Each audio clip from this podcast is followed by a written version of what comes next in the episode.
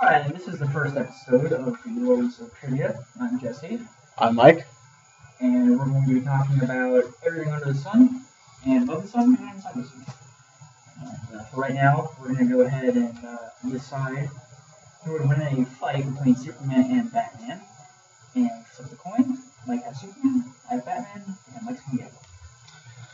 Well, first of all, it's pretty obvious Superman would win. He's an alien. He has super strength. He can fly. And uh, Alf's an alien, too, my friend. Alf doesn't have super strength. And he doesn't have heat vision, cold breath. He can't make time go backwards, like Superman can. Uh, as far as a, an, another wider way, array of uh, superhumanly powers, So the thing about the whole the whole making time go backwards is that's not a typical function of Superman's powers. It's something he did in the movie, and it's not something he just does whenever he feels like it. So that's more of a story arc kind of power. so are many of his powers. Uh, he has a lot of situational powers that come into use anytime that suits him. But you see, he won't be able to think of doing any of that when he's dying from the kryptonite that uh, Batman's going to pull out of his utility belt. See, but Batman has to be able to pull it out first. It is a known fact that Superman is faster than the Flash. But we all know that Batman will uh, know that Superman's coming long before he gets there, because he's Batman and he's OCD like that. But Superman knows everything. He has super hearing, X-ray vision. He will know it bef- as soon as Batman even thinks about it. He doesn't have psychic powers, man. He might if the situation suits him. No, no, that has not been previously revealed. Therefore, that's a moot point. I'll give you that. But uh, even if Batman can think of the kryptonite, he won't be able to get to it before Superman can stop him. So basically, here's what's going to happen. Superman is going to come along, and Batman will be waiting for him with kryptonite, maybe in a kryptonite fortress for all we know. Batman's good like that. Do you think Superman would be stupid enough to go to a kryptonite fortress? If he's angry enough, yes. See, I think Superman would play the waiting game. You know, he would just let Bruce sit in there and wait him out until he dies. When the hell has Superman ever played a waiting game before? He would. So every time we've ever actually seen these two duke it out in comics, Batman always wins. As in Hush, and the Dark Knight Returns, Dark Knight Strikes Again. Batman always has health. He's never won a one-on-one fight. Maybe that's one of his assets that he'll use in this as well. You know, he has a network. It's part of his capability. It's part of what he does. This is a mono a mono fight, my friend. One-on-one fisticuffs, he has no chance. Even with all his fancy gadgets. It's not going to come to fisticuffs because before Superman gets to punch Batman, the Kryptonite has already been established. We'll take him out. Okay, even if he's on a kryptonite fortress, Superman has fought on a kryptonite island before and won. A whole island made out of kryptonite.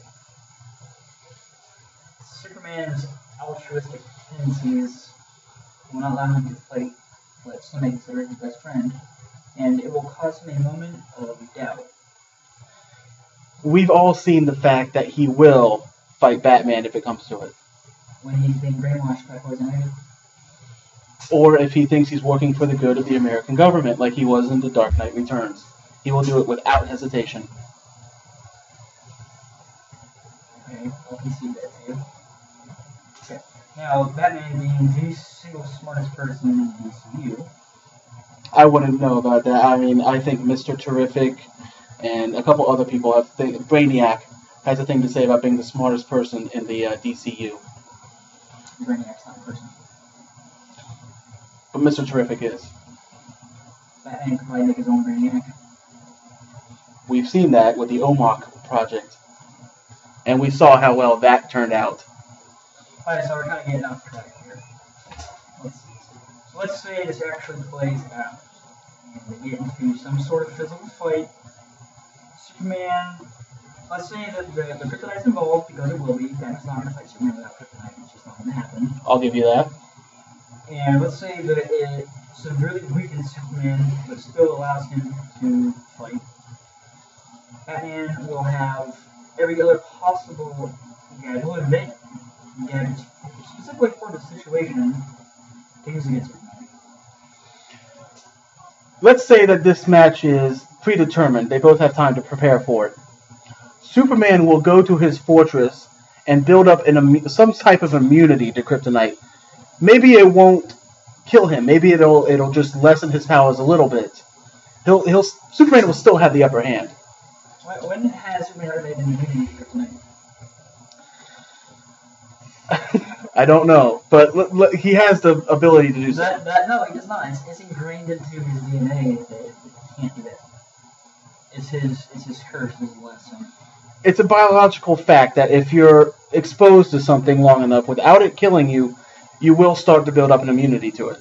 But the problem is, is that it would kill him under any circumstance. If he exposed himself long enough to it for him to be able to develop an immunity, he'd be dead before it happened.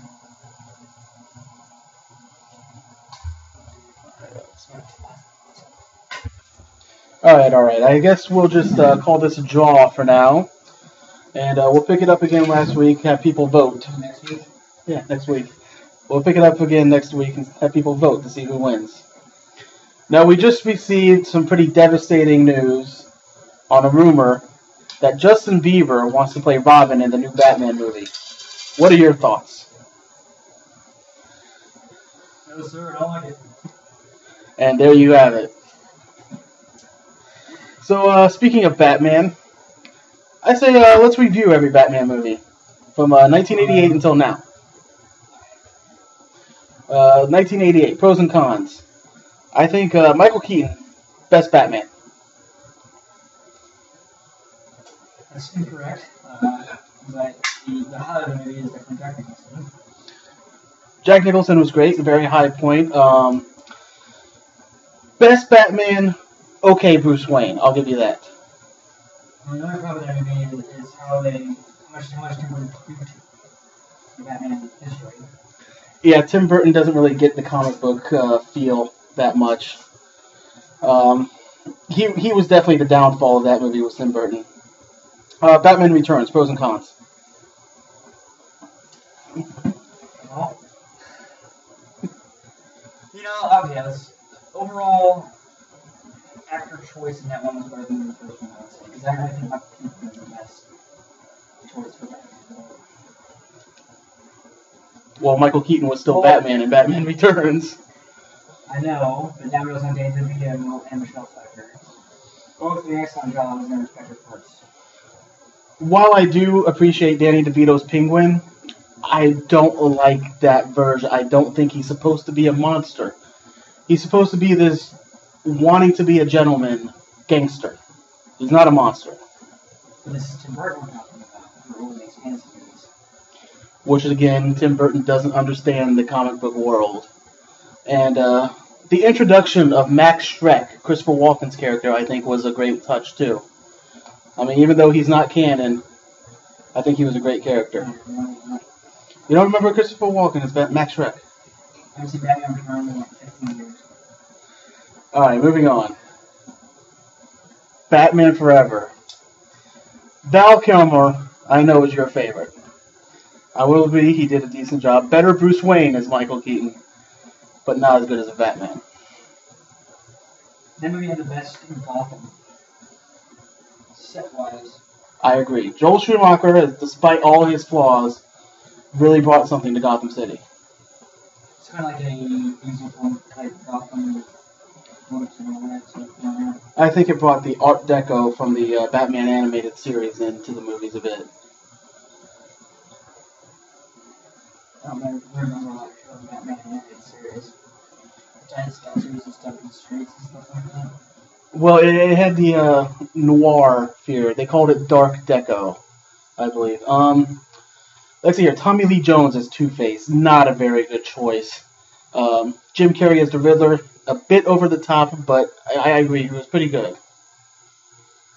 No, it really a little bit more calculated than that. He's playing more like a Joker type character it. He was, he, he I, yeah, Riddler is very much more calculated. But I mean, it was an enjoyable character, I think. No, I think Jim Carrey calculates most things. Except for serious movies, actually. He is good in serious movies. I agree. Um, Truman Show, very good. Um, Robin, what do you think about the Robin? It beats Justin Bieber. I think about everything beats Justin Bieber. Okay, moving on to Batman and Robin. Now, Moving, moving on. I think that's all that needs to be said about that movie. I'll just say bat nipples. Okay, on to the Nolan verse. Batman Begins. Okay,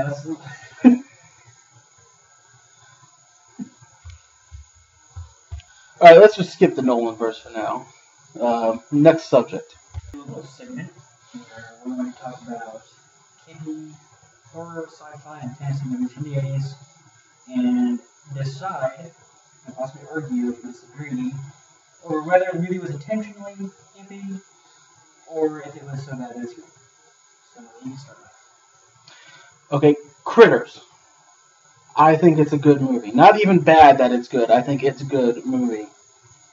Yeah, but was it intentionally ridiculous? I don't think so. I think it did was. I think they knew that it was go- it was a bit on the uh, funny side, a bit on the goofy side. Um, but I think it's a genuinely good movie. Most of the series actually was good. It fell off a bit in the third and fourth. I kind of like the fourth one with DiCaprio. Yes, it was a surprisingly good performance by Leonardo DiCaprio as a young teenager in Critters 4. Of course, Leonardo DiCaprio was always good. Yes.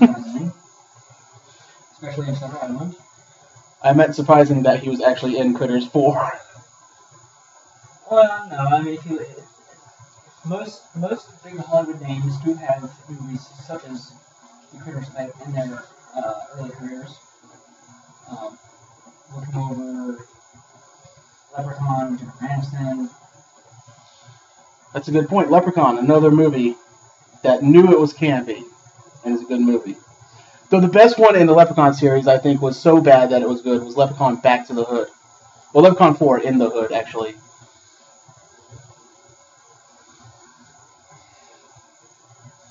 Okay, it, it was something that was good, but they if they didn't know they were being campy, then there's some stupid people in one. Well, they might have known. They might have been taking on a blaxploitation camp. Let's not let's not uh, get overcritical here. It's Leprechaun in the. I don't think that they were trying to do anything. Okay, uh, next movie Killer Clowns from Outer Space. Good movie or so bad that it's good? It's an excellent movie. They knew exactly what they were doing. The acting is good, so you know that it's not so bad it's good because in those types of movies, like Teenagers from Outer Space, you get lousy. Everything's lousy. Are lousy. The acting's lousy. The directing is lousy. But Killer Clowns, on the other hand, everything is, is perfect. It's just they throw other twists and stuff in there. So that was intentional. camp. I agree that the camp was intentional, but I, that does not make it a good movie. I, for me, it falls in the so bad it's good.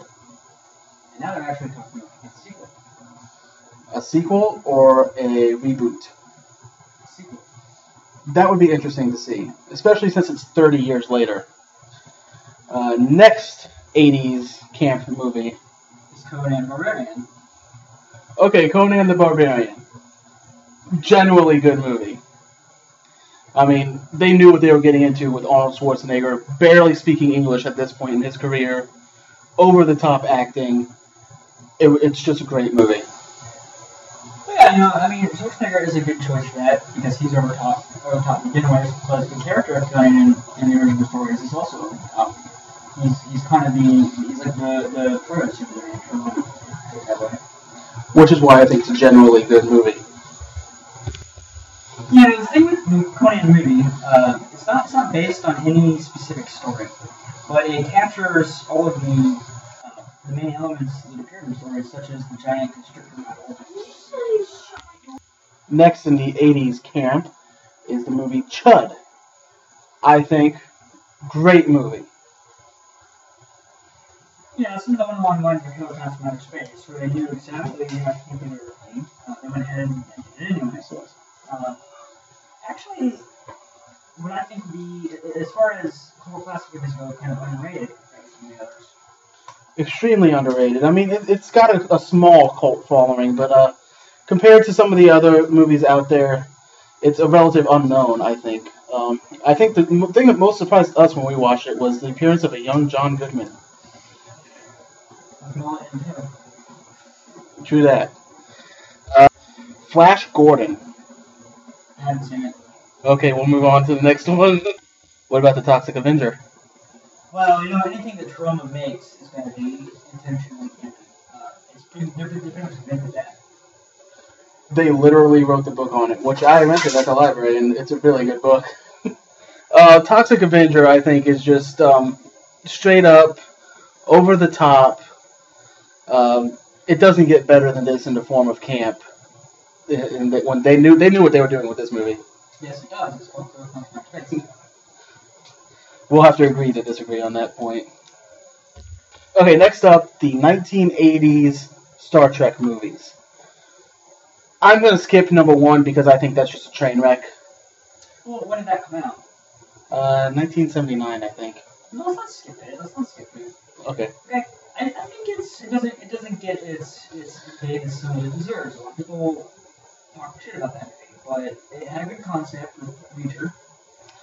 Uh, V'ger, good concept, badly executed, badly directed. Um, It's it's overshadowed by the Wrath of Khan. If the Wrath of Khan hadn't been as good as it was, I think it would be more credit than it actually is. that is a possibility, but I think they're all overshadowed by the Wrath of Khan. Uh, even though my personal favorite is number four, A Voyage Home.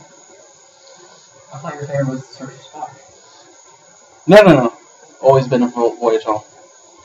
So, okay, 80s cheese, as far as Star Trek goes, is epitomized by. Yes, and that's why I love it. You have Spock in a headband covering his Vulcan ears, and you have Chekov talking about nuclear vessels. And you have a showdown with a couple of punks on the bus. And you have whales, and going backwards in time. Would, and, and I think it, the way they go backwards in time is more plausible than the way Superman goes backwards in time. Essentially the same thing. No, they, they had to do with uh, warping around the sun to create a wormhole to go back in time. It was, it was, they were so similar that it could instead of one had copied off the other. To do with, with going around a planetary body, around a body in space. Okay, if you want to put it that way, but the premise of Superman was that he spun the Earth's rotation backwards, which you know wouldn't turn back time. It would just spin the rotation backwards, and time would go opposite directions. You know this for a fact, Mike. I believe it's, I believe it's a fact. Yes. On an entirely different pace, let's talk about time travel movies. What are the best time travel movies in your opinion? Definitely the Back to the Future series. Don't forget the Langoliers, though. The Langoliers is good. I wouldn't put up there as the best of the uh, time travel movies. Uh, let's not forget the Time Machine. Well, hold on, hold on. Only Stephen King came up with the, with the concept that you go back in time, creatures come and devour time, and that that there is no past and there is no future. It's only the present moving through its stages. I agree. Only Stephen King could come up with a concept that crazy. Uh, what about the worst time travel movie? Michael Crichton book. Yeah, yeah. Timeline by uh, Michael Crichton was a terrible movie. Great book, terrible movie. Okay, this is true, but that's not 80s movie. Well, neither is um,